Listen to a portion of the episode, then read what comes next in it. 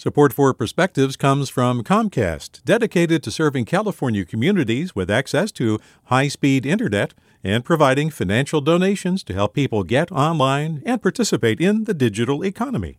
More at california.comcast.com. Hey, it's Glynn Washington from Snap Judgment. And if you love what you're hearing, and I know you love what you're hearing, please consider becoming a KQED member special access to cool events, behind the scenes footage, and so much more. Plus, you'll sleep better at night knowing you did your part for the community you depend upon. It's in you. Please be in it. Visit donate.kqed.org slash podcasts to sign up now. That's podcast with an S. Thanks. From KQED. I recently walked in on one of my coworkers crying in the bathroom. At first, I didn't realize she was crying.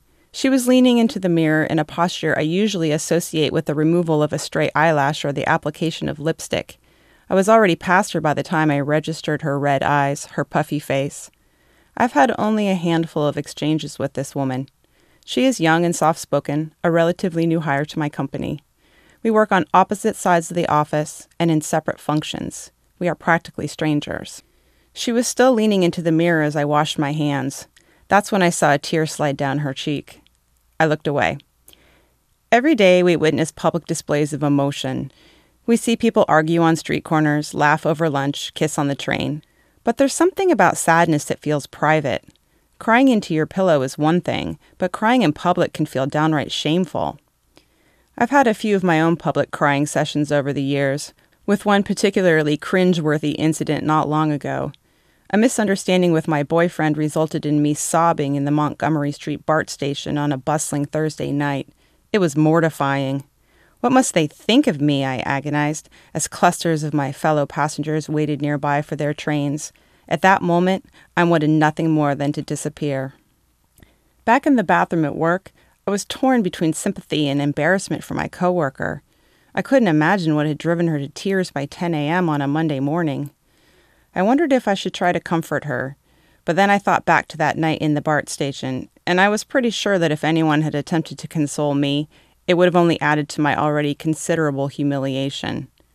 Looking back, I'd like to say that I consoled my coworker, that after a good chat, we parted ways with raised spirits. Instead, I dried my hands and left the bathroom, at the time, it seemed the kindest thing to leave her alone with her grief. But what if I was wrong?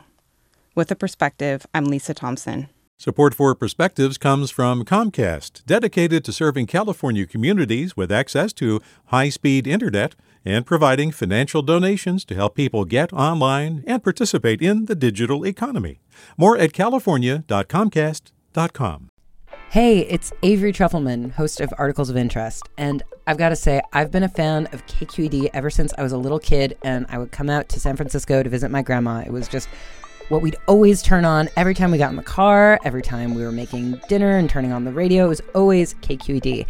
And then over the years, I've become a massive fan of KQED podcasts because this is local reporting at its best. These are answers to questions you've always wanted to know, interviews with exciting, unusual voices, necessary journalism, all told with love and care and artistry. And did you know that a majority of KQED's funding actually comes from members? It's just people like you and me supporting the programs they love while also getting access to cool events, behind the scenes footage, and so much more. If you want to sign up and be a part of this amazing community, visit donate.kqed.org slash podcasts to become a member today. That's podcasts with an S.